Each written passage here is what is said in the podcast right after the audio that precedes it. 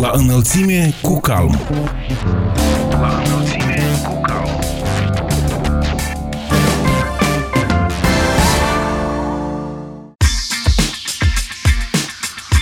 Bine v-am regăsit, stimați prieteni, sunt Ana Moraru și vă prezint emisiunea La înălțime cu calm. Având niște bugete austere, autoritățile locale încearcă să identifice alte modalități de dezvoltare a comunităților lor și avem multe exemple în acest sens, iar Congresul Autorităților Locale din Moldova este alături în realizarea acestui obiectiv. De câțiva ani, în mai multe localități sunt realizate proiecte cu implicarea băștinașelor care s-au stabilit cu traiul peste hotarele Republicii Moldova. De asemenea, se fac încercări de a atrage turiști în comunitățile locale. Aceste subiecte le abordăm astăzi cu experții Alexandru Osaci și Octav Ivanov, coordonatoarea în cadrul proiectului PNUD Migrație și Dezvoltare Locală Victoria Ivan Cioglo, directorul Centrului de Creație al Copiilor din Florești Ala Stârcu și funcționarul primăriei Calaraș Cristina Smolenski. Totodată, de la expertul Alexandru Morcov, vom afla care sunt propunerile calm ce ar permite evitarea distribuirii neechitabile a banilor pentru reparația drumurilor locale. Vă mulțumim pentru că ați ales să fiți la înălțime cu calm și vă dorim audiție plăcută. La înălțime cu calm. La înălțime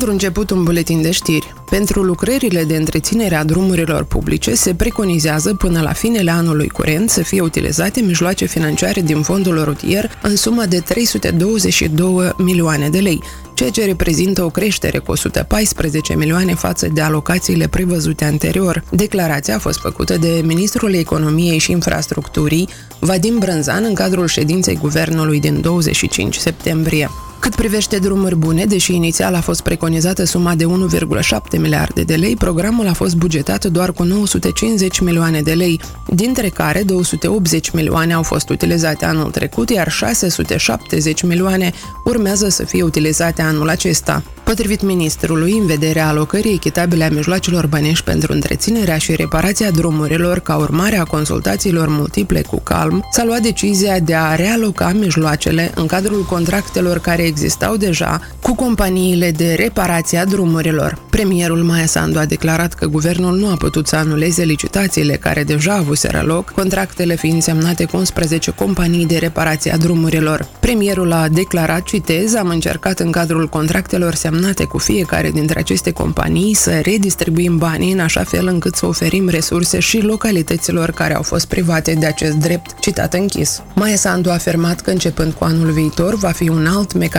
de distribuire a banilor pentru autoritățile publice locale, va exista o formulă clară care va fi convenită împreună cu autoritățile publice locale, care să țină cont de numărul de locuitori, de starea drumurilor în localități și nu de culoarea politică. Potrivit premierului, cel mai important, vor fi alocați acești bani pentru ca primarul împreună cu comunitatea să decidă care sunt străzile care vor să le repare, ce achiziții fac, să angajeze ei companii de reparații în contextul în care se vorbește despre descentralizare. În aceeași zi, reprezentanții Calm au participat la ședința organizată de Ministerul Economiei și Infrastructurii, în care Calm a venit cu propuneri de modificare a cadrului normativ ce ar permite evitarea distribuirii neechitabile a banilor pentru reparația drumurilor. Participat la ședință organizată de Ministerul Economiei, prezidată de către secretarul de stat, doamna Svetlana Dogotaru, pe aspectul distribuirii corecte, echitabile și proporționale fondurilor pentru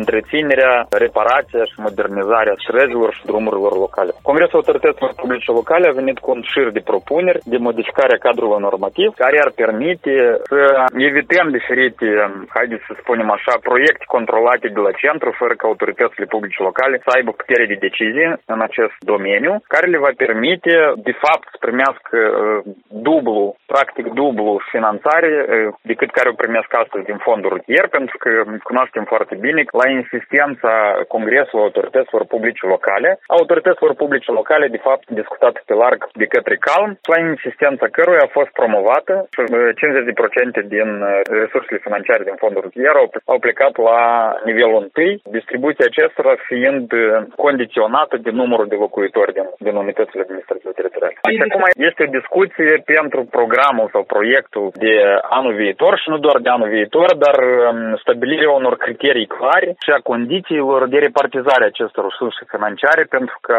drumurile și străzile din localitățile Republicii Moldova să poate fi întreținute și reparate și modernizate. Dar cum s-a ajuns la dublarea sumei, domnule Morcov? Dublarea sumei, de fapt, se produce din uh, propunerea noastră a fost ca taxa pentru utilizarea drumurilor să fie transferată integral către autoritățile publice locale. Și de aici ah. să vină și dublarea sumelor practic care le vor primi autoritățile publice locale. Un alt aspect nu mai puțin important, supra căruia noi insistăm, este că aceste sume să poată fi utilizate în anul următor bugetar, adică să nu fie retrasă la sfârșitul de an. Tot rămâne criteriul după numărul de populație, domnule Morcov? Au mai fost discutate și alte criterii? Până ce alte criterii în cadrul acestei ședințe nu au fost discutate, dar asta au fost niște propuneri preliminare a Congresului Autorităților Publice Locale, care urmează să fie discutate în grupul de lucru care va fi creat de către Ministerul Economiei și Infrastructurii. Alexandru Morcov despre propunerile calm de modificare a cadrului normativ ce ar permite evitarea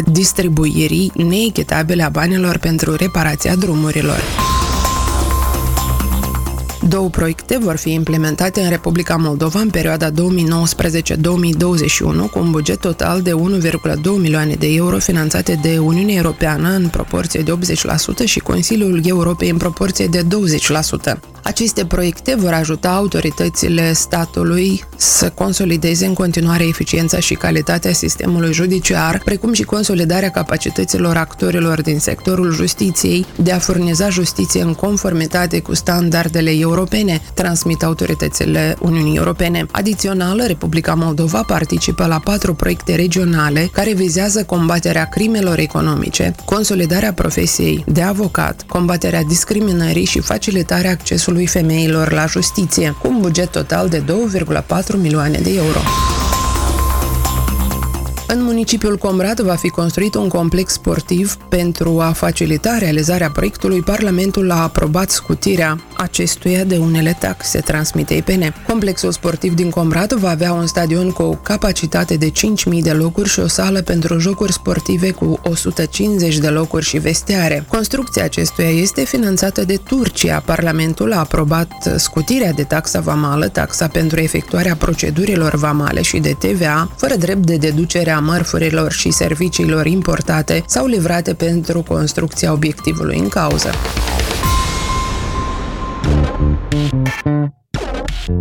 La înălțime cu calm. La înălțime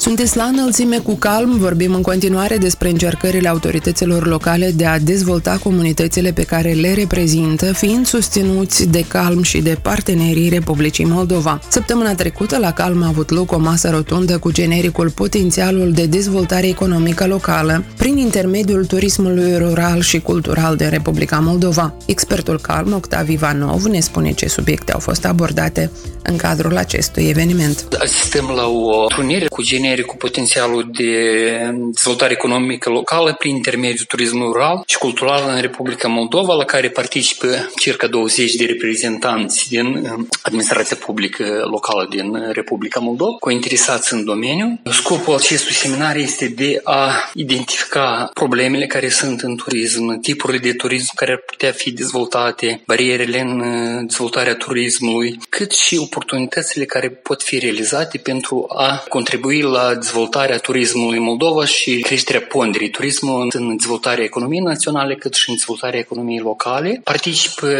un bun prieten al Calmului, fost conducător de proiect în începutul anilor 2000, domnul Duan Bird, care reprezintă o firmă de consultanță din Statele Unite și aceste rezultate ale acestor discuții, idei, sugestii vor fi puse la baza unui viitor proiect care va fi înaintat în parteneriat cu Calm în cadrul USAID-ului, Agenției Americane pentru Dezvoltare. Scopul este de a conecta turismul la dezvoltarea atât națională cât și locală, bineînțeles prin intermediul dezvoltării posibilităților, oportunităților, cât și a economiei locale, pentru că este o abordare de jos în sus și este o abordare deci logică și vine în consens sau în ceea ce promovează calm, ca dezvoltarea anume spornească de jos. Au fost parcursul acestui sistem mese rotunde, au fost reflectate diferite experiențe care au fost interesante, să zicem, consultantului din Statele Unite, specificul nostru. De asemenea, la această întrunire participă și reprezentanța nu numai din administrația publică locală, dar și reprezentanța sectorului asociativ. Deci, de exemplu, doamna Marina Miron, președintele Asociației Naționale a Turismului din Moldova, care a vorbit din experiența dumnealor. A participat și alți reprezentanți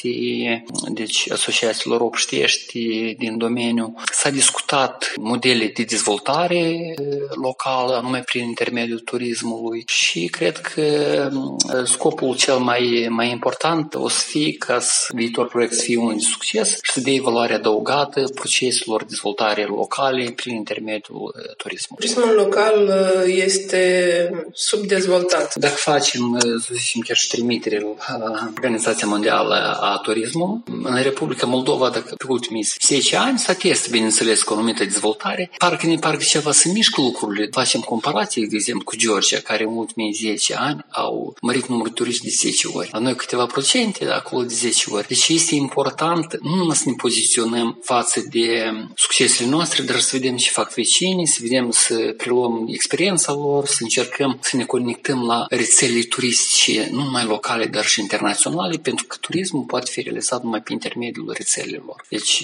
este un, o regulă de bază și un element a succeselor.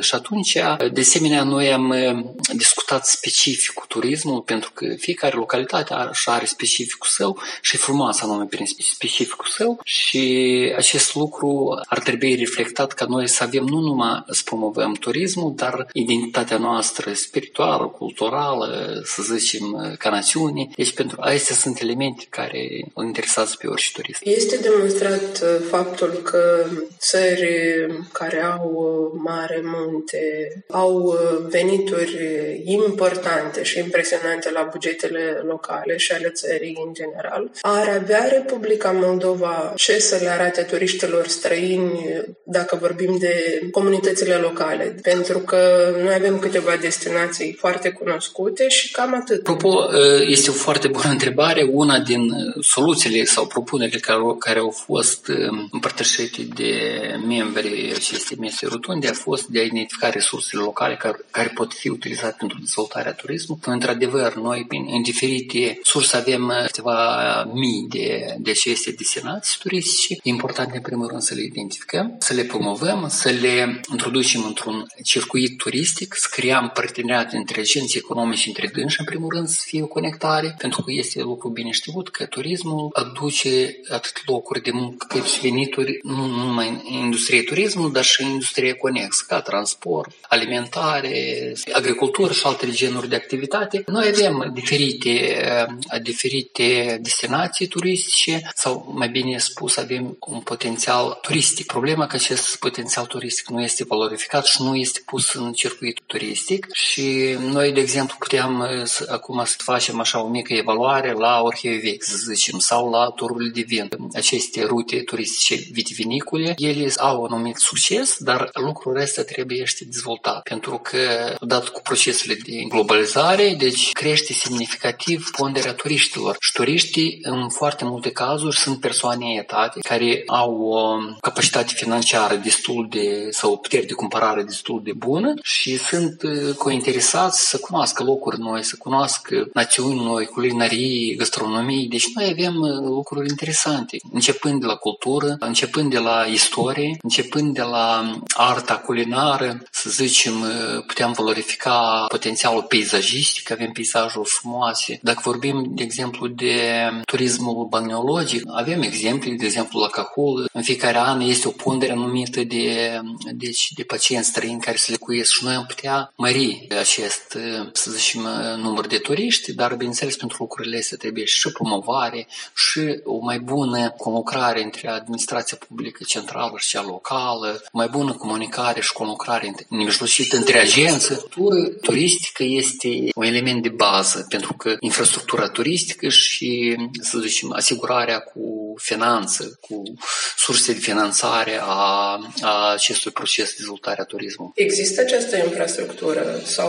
În proces de dezvoltare noi avem uh, niște anumite proiecte, anumite succese, dar ele sunt punctuale și ele, din păcate, sunt, uh, nu sunt așa chiar de multe. De exemplu, avem anumite proiecte care promovează acest lucru. De exemplu, proiectul MIDL a conectat trei localități într-un circuit interregional cu muzeu, cu peisaj, cu cultură, cu culinarie, dar lucrurile astea trebuie duse, să zicem, la nivel național, trebuie să fie dezvoltate. Dar dacă vorbim despre proiectul care este în discuție astăzi, e vorba de localități dintr-o anumită zonă? El, el se referă la toată Moldova și inclusiv am discutat conceptul cum văd factorii, să zicem, administrativi și factorii de pe loc, cum văd mecanismul de implementare acestui proiect. Expertul și-a, și-a prezentat viziunea sa și această viziune a fost dezbătută, a fost completată cu exemple, cu anumite sugestii, deci a fost, deci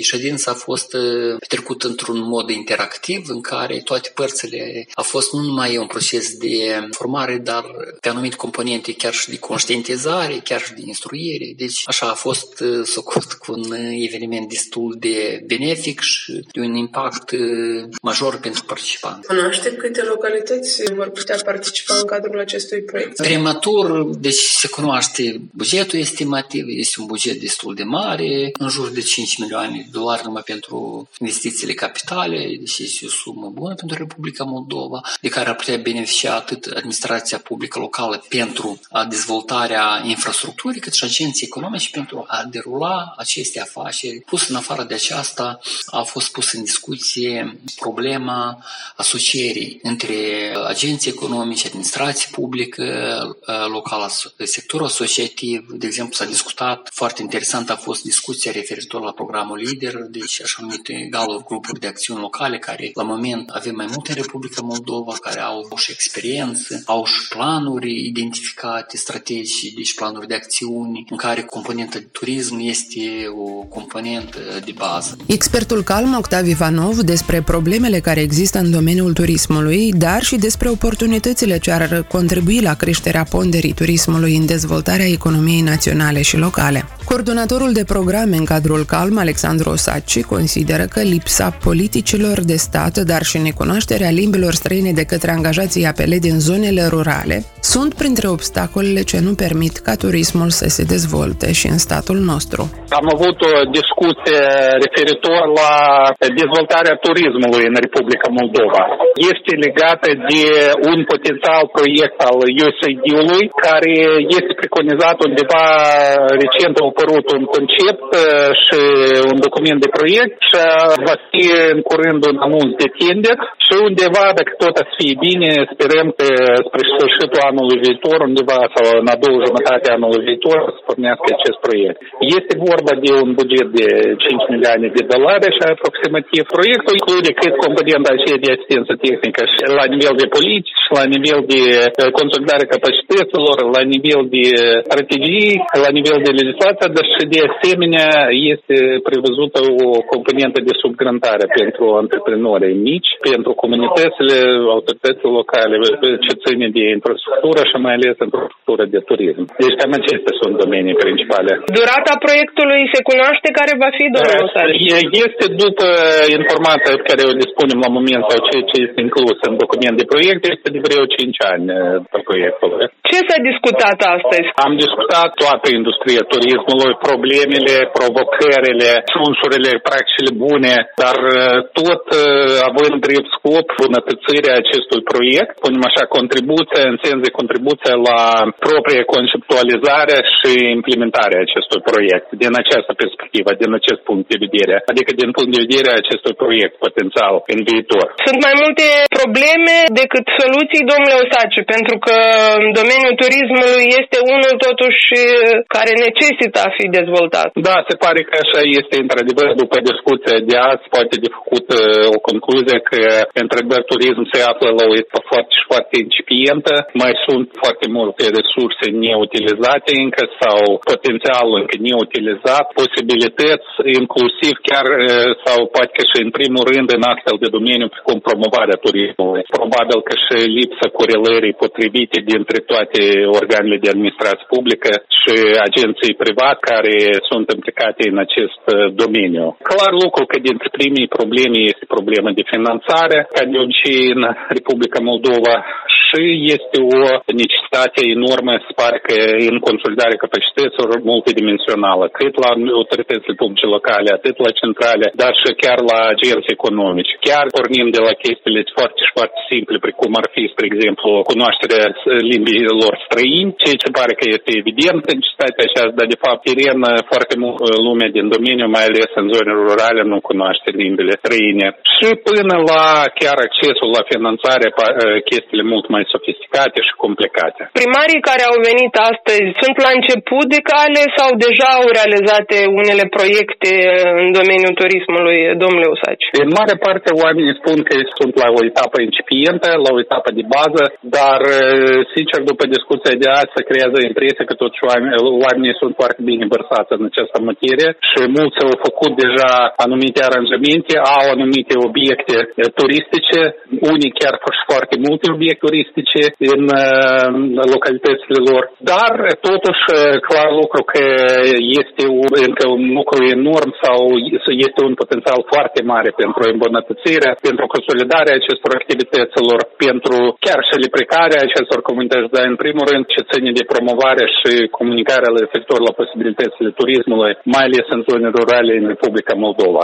Există potențial în general în Republica Moldova de a dezvolta turismul local, domnule Usaci? Într-adevăr, asta a fost un alt subiect de discuții și clar lucru că mai multă lume au recunoscut că noi avem anumite, spunem așa, provocări destul de mari la acest capitol. De exemplu, că nu prea avem site-uri istorice, multe site-uri istorice, avem foarte mare concurență, inclusiv și cu România și cu Ucraina. Din diferite considerente în România, spre exemplu, sunt foarte multe site-uri istorice, dar și au fost niște resurse financiare enorme, inclusiv din partea Uniunii Europene pentru finanțarea turismului. În Ucraina tot la fel sunt mai multe avantaje, inclusiv și zonele, spunem așa, de landșaft, de geografice, geospațiale, dar și sunt anumite site-uri istorice foarte și foarte atractive pentru turiștii și aici ne ducem cât lipsa de finanțare, atât și concurența destul de acerbă cu vecinii noștri. Deci au venit în ospiție la noi cu această ocazie domnul Dwayne Burr, care dumnealui se ocupă cu, spunem așa, conceptualizarea proiectelor și ideea dumnealui a fost de ascultat pe primari, de opiniile și viziunile lor, mai ales referitor la problemele, la provocările, la potențiale soluții în domeniul turismului și pe această bază de scris un concept de proiect, un document de proiect pentru implementarea cu suport financiar din partea USAID-ului, acestui proiect de care am vorbit. Domnul Dwayne Blurt este un bun cunoscut al autorității locale sau parte din autorități locale din Moldova, din primare, fiind conductorul proiectului USAID, un proiect mare în anii 2004-2008, undeva s-a desfășurat acest proiect și, de fapt, proiectul s-a axat anume pentru consolidarea capacităților autorității locale. Mulți spun că acest proiect a fost ca și cum o introducere, spunem așa, în asociația autorităților locale sau în cooperare și comunicare, dar și de, spunem așa, înglobarea autorităților locale în jur de o organizație, de o instituție. Prezența numeroasă a primarilor la eveniment, domnule Osaci, ne vorbește despre faptul că sunt puține asemenea investiții în Republica Moldova sau că sunt foarte responsabili aleșii noștri locali? Într-adevăr, au fost un număr de primari destul de impunător. Noi nici n-am invitat așa de mulți, dar totuși, practic, toți care au invitat au venit și încă au fost niște oaspeți care au a invitat și altă lume, spre exemplu și domnul Dwayne Burt.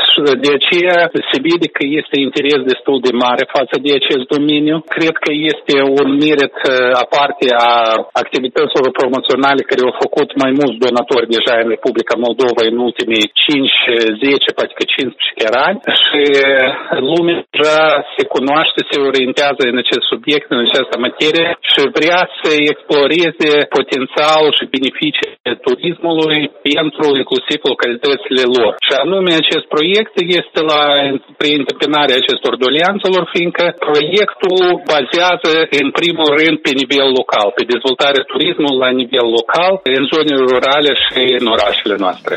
Coordonatorul de programe în cadrul CALM, Alexandru Saci, impresionat de faptul că mulți dintre aleșii locali au demonstrat că cunosc bine provocările din domeniul turismului și au reușit să dezvolte unele obiective turistice în localitățile lor. Totuși, există încă mult potențial pentru a îmbunătăți și pentru a promova aceste tipuri de activități. Iar Ala Stârcu, director al Centrului de Creație al Copiilor din orașul Florești, consideră că evenimentul care i-a reunit pe aleșii locali pentru a identifica modalități de dezvoltare economică a localităților este important deoarece s-au făcut schimb de opinii și s-au învățat lucruri noi și că turismul ar trebui să devină o prioritate națională, aceasta fiind o șansă pentru populația din sate. Evenimentul de astăzi este important pentru faptul că au unit uh, mai mulți primari care deja au oarecare experiență sau tangență cu turismul, uh, s-au împărtășit cu idei, au venit și propuneri foarte bune și de aici poate fi creată o platformă prin care să se unească toate resursele existente în Republica Moldova și să scoatem odată și odată turismul ăsta ca prioritate națională. De ce ar trebui să fie turismul o prioritate națională? Cum credeți? Consider că turismul um, răspunde la mai multe nevoi. Spre exemplu, turismul mai mult sau mai puțin este ecologic. Dacă ar fi să investim în industrie, deja apar diferite probleme. Ori turismul este ecologic, asta înseamnă că este sustenabil în primul rând cu natura. În al doilea rând, um, ar crea locuri de muncă și ar dezvolta micul business. Ori astăzi este o problemă cu monopolizarea globală și chiar și mai la nivel local, companiile se stăduie să ocupe piața, companiile mari și tot absorb toate magazinașele, observăm că în orașe deja ele au dispărut practic. Ori aceasta ar fi poate o șansă unică pentru populația din sate, care din păcate dispar. Spuneți-ne, vă rog, iată, în zona noastră, ce ar avea de văzut turiștii? Floreștiul se află cumva între Bălți, Soroca și să zicem zona de est, Rezina, nord-est, cum ar veni. Are o răscruce foarte bună și consider că are un potențial foarte bun între Orhei și Soroca, că toată lumea cumva de la Orhei pleacă direct la Soroca. Ori noi acolo avem deja format un traseu, ca să zic așa, mai mult religios. Avem Japca, Mănăstirea Cușălăuca, Dobrușa, un traseu al Nistrului de sus, Jeni, Japca, Napadova, deci un traseu turistic care acoperă stâncile acelea faimoase din partea Nistrului. Și văd un potențial foarte mare la zona de Rogojeni, fiindcă am fost și am văzut siturile, este o conservare a caselor vechi, a bordeilor acelea, deja s-a făcut festivalul bordeilor la Țâra și este unicat în lume, iată, eu cred că aici noi trebuie să punem accentul. S-a început un pic uh, artizanat în satul Hârtop, unde preotul din sat chiar vrea să dea o șansă satului de 800 de locuitori să capete mici venituri din artizanat. Și a făcut și o cantină socială, dar care e atât de bine construită, modernă, încât poate și hrăni turiști, are capacitatea de 100 de locuri, deci și iată, între Soroca și Orhei, văd acest punct strategic care este Rogojeniu. Ce ne lipsește astăzi? Politici de stat, dorință? Cea mai mare problemă care o văd eu este pasivitatea populației. Ei nu mai cred în viitorul Moldovei. Atunci când eu am o experiență personală în instituția mea, într-un singur an, noi am reușit să facem atâtea lucruri pe mai multe nivele, nu doar uh, clădire, fiindcă clădirea am primit-o de un an, ca anul ăsta eu deja să mă bucur în mod liber de rezultat. Dar eu am reușit să coagulez în jurul meu o echipă care au crezut că ceea ce propun este valabil. Iată, ieri am avut o discuție cu doamnele de la Rogojeni cu privire la artizanat, ca ele să înceapă a face lucrări de artizanat și eu îmi era greu să le conving că aceasta este ceva viabil, ceva realist, poate chiar. Bine, mai mult sau mai puțin ușor de realizat, dar ea are viitor. Mi-a fost foarte greu să le conving, nici nu știu dacă le-am convins măcar și această pasivitate a populației mi se pare că e cea mai mare problemă, nu atât banii, nu atât infrastructura, că se pot găsi soluții. Dacă drumul e rău, faci un traseu cu căruțele sau eu mai știu acolo ca să vadă anumite locuri care sunt mai greu accesibile. Se găsesc soluții, dar trebuie oamenii să vrea. Și atunci cum îi convingem pe oameni? Că se poate și că deci, merită. un ar fi exemplu propriu, dar deseori oamenii activi sunt implicați în multe chestiuni și nu mai reușesc să acopere și asta dacă mai ales au deja un venit. Dar eu cred în tânăra generație și eu le spun la tinerii de la mine de în instituții că ei trebuie să-și creeze abilități practice în mod real, să fie implicați într-un lucru, într-un serviciu vara sau și în timpul anului școlar ca ei să vadă cum funcționează, cu ce se mănâncă un anumit tip de business. Deci, la clasa nouă, eu consider că ei deja trebuie să-și vadă potențialul lor. Ia să fac eu ceva, o rog pe mama să mă ajute să-mi plătească drumul până la un târg și să văd de la târg se vând lucrările mele sau nu. Dar dacă noi așteptăm și învățăm copiii noștri până în clasa 12 și îi ținem așa pe palme fără ca ei să facă nimic, deja munca agricolă, cum era în sate, când copiii erau implicați în munci, nu mai există. Ei stau toată ziua pe calculator și pe telefoane. Dacă îl mai ținem și pe cei 3-4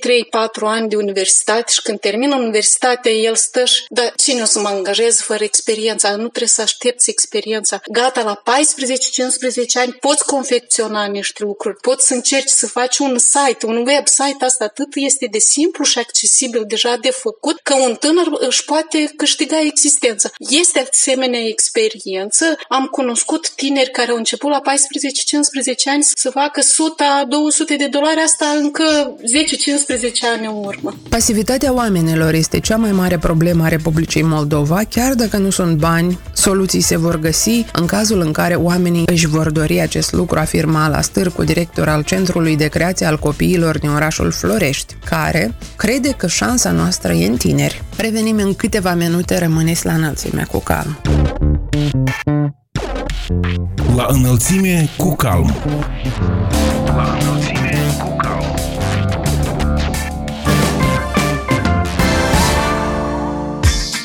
În a doua parte a emisiunii abordăm un alt subiect, este vorba despre implicarea diasporii în dezvoltarea locală. Tot săptămâna trecută, la sediul Calm, a avut loc sesiunea de instruire pentru reprezentanții apele privind integrarea migrației în dezvoltarea locală. Evenimentul a fost dedicat localităților ce nu beneficiază de asistența proiectului PNUD, migrație și dezvoltare locală, dar manifestă interes de a integra migrația în dezvoltarea locală. Am vorbit cu Victoria Ivan Cioglo, coordonatoare în cadrul proiectului PNUD Migrație și Dezvoltare Locală despre acest eveniment, despre cât de receptivi sunt băștinașii care au plecat peste hotare, dar și despre cum se reușește dezvoltarea comunităților cu implicarea celor care au decis să se stabilească cu traiul în alte țări. Are loc o sesiune de instruire organizată de partenerul nostru, Congresul Autorităților Locale din Moldova, care alături de noi promovează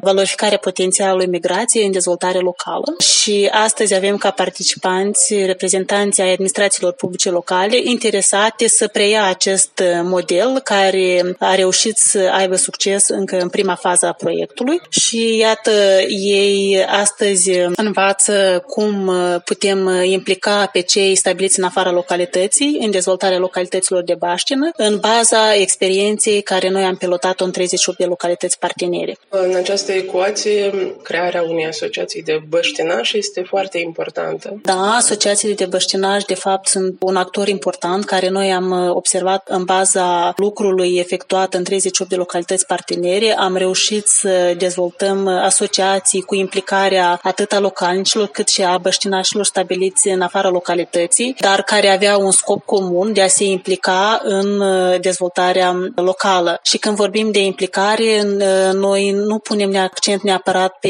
implicare și resurse financiare, este vorba despre implicare, consultare, participare, idei de dezvoltare a localității și orice experiență este binevenită și când se cumulează aceste eforturi, noi am văzut că se pot obține rezultate frumoase. Cât de ușor sau de greu se implică băștinașii care au plecat peste hotare în soluționarea unor probleme din localitățile lor natale, cât de conectați rămân ei cu satul sau cu orașul de baștină, fiind acolo departe. Cei care s-au stabilit în afara țării au avut un motiv de a pleca din țară și pe lângă problemele și viața de zi cu zi care sunt implicați, ei totuși au acest dor de casă și noi când creăm asociații și implicăm și invităm să se implice în dezvoltarea localității, o facem pas cu pas. Este important să începem cu acțiuni mici, cu pași mărunți și odată ce se văd primele rezultate, atunci este și un interes mai mare și desigur și încredere. Este foarte important să fie transparent ceea ce se face, să fie comunicare continuă, permanentă, nu doar când avem nevoie la un anumit proiect sau când avem o dată în an o întâlnire. Este comunicarea în cadrul experienței noastre are un rol foarte important și în mod special comunicarea în spațiu online, pentru că cei care sunt stabiliți în afara țării cu ajutorul resurselor online mențin legătura și odată ce noi permanent menținem acest dialog și acest și consultăm și invităm să, să contribuie, atunci desigur că noi avem și o participare mult mai mare și rezultate mult mai bune. Și rolul autorităților locale este important în uh, acest proces pentru că e nevoie de credibilitate în afară de comunicare, de acțiuni. Desigur, administrația publică locală are un rol important și chiar putem să spunem uh, unul din cele mai importante când uh, creăm și lansăm această inițiativă de implicare a băștinașilor. Odată ce noi ne dorim să fie un proces credibil, este foarte important să fie prezentă administrația publică locală pentru că noi ne propunem până la urmă să rezolvăm probleme din comunitate și administrația publică locală are un anumit rol, cunoaște uh, situația din localitate și odată ce uh, merg în colaborare, atât păștinașii cât și apele, atunci este, ne asigurăm că de fapt este un uh, proces durabil și sunt acoperite nevoile locuitorilor. Dați-ne câteva exemple de rezultate ale acestor colaborări dintre băștinașii de acasă, cei plecați și autoritățile locale. Avem mai multe experiențe frumoase și toate au fost posibile doar parcurgând mai multe etape, una din ele fiind desigur că consultarea, informarea, comunicarea. Avem uh, un proiect Calitatea Vorniceni când ei au reușit să mobilizeze pe cei din diaspora parteneriat cu administrația publică locală pentru a procura un grader destul de necesar pentru localitate, pentru a fi utilizat la menținerea drumurilor din localitate. Avem un proiect în uh, satul Copcea Găgăuzia când s-au reușit um, colectarea a peste 8.000 de dolari cu ajutorul diasporei pentru a um, crea în localitate un azil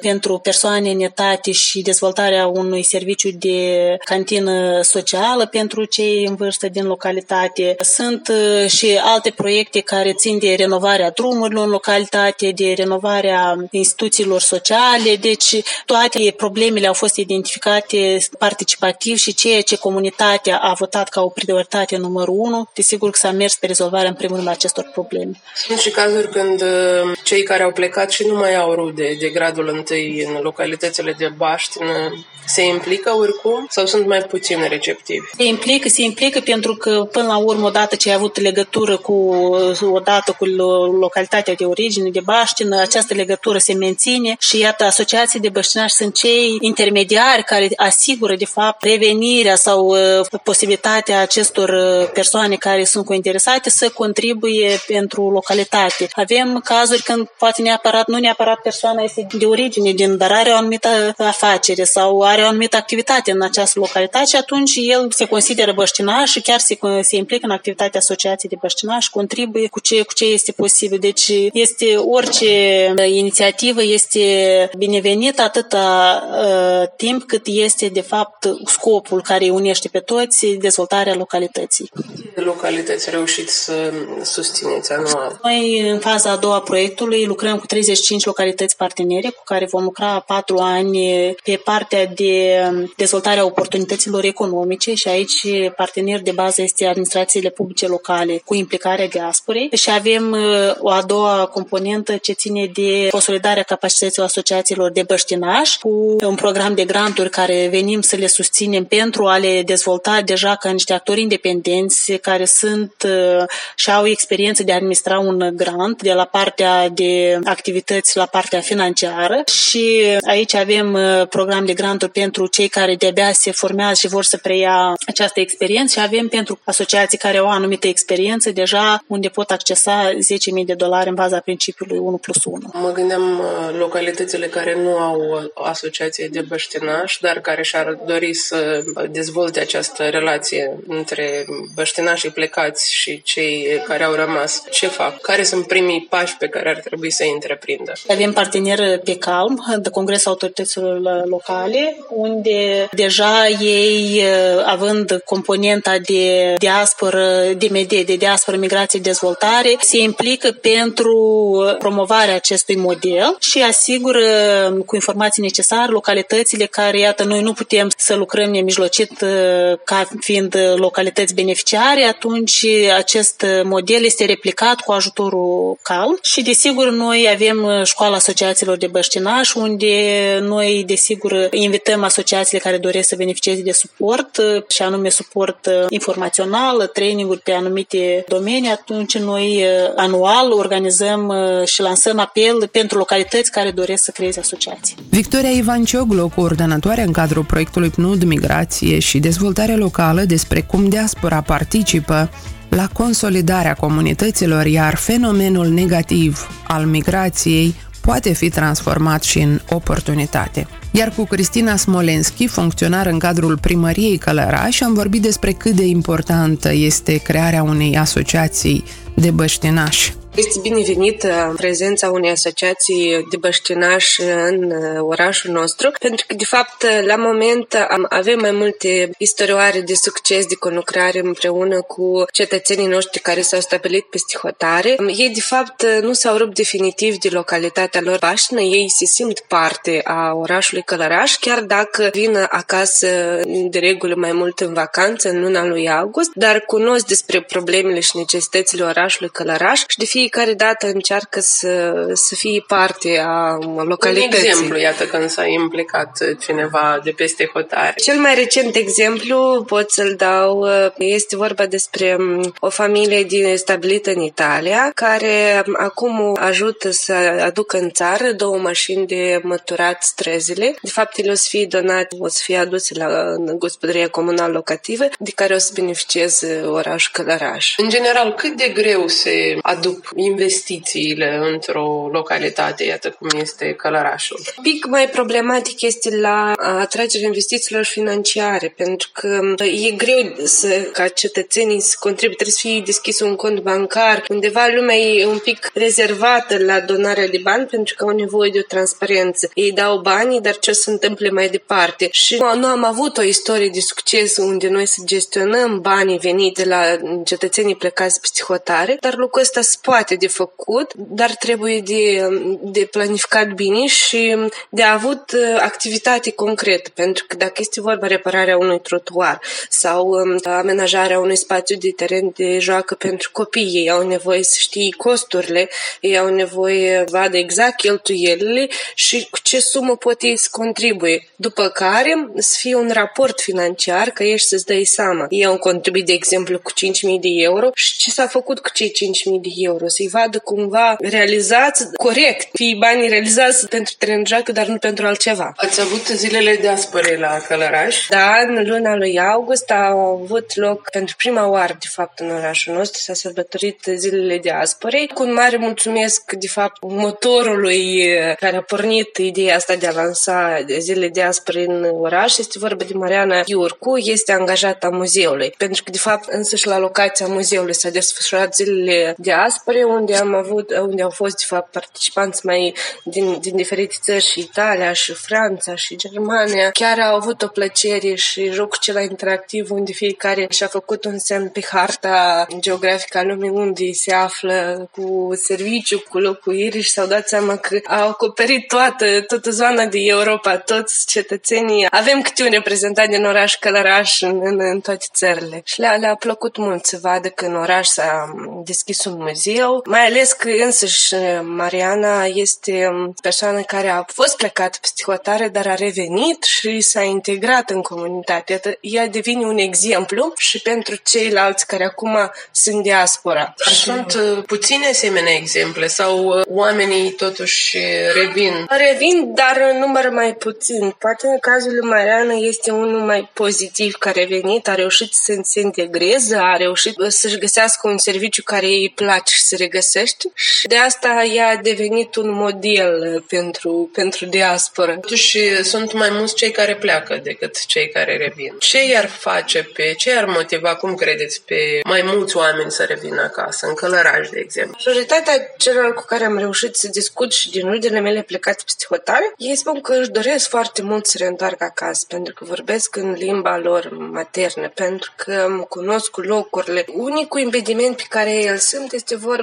de a-și asigura o viață decentă în Republica Moldova și, de fapt, de a avea minimul necesar pentru trai. Un serviciu bun, condiții bune de sănătate, condiții bune unde pot să-și ducă copilul la instituțiile de educație și un spațiu de recreere, adică atunci când ei își finisează serviciu, să aibă un, un spațiu unde să meargă pentru odihnă, unde să acorde timp pentru copii, să se regăsească cumva în, în tot, în toată localitatea, nu doar la serviciu. Călărașul s-a schimbat în ultimii ani din acest punct de vedere? Au fost create condiții mai bune? Cum credeți? Da, a încercat să dezvolte comunitatea, am, am lucrat și de fapt s-a realizat mai multe proiecte de infrastructură, cum ar fi uh, rețele de apă și canalizare, conectarea, uh, proiecte ce ține de iluminatul public stradal, renovarea terenurilor de joacă, grădiniților, uh, dar desigur că mai este de lucrat pentru că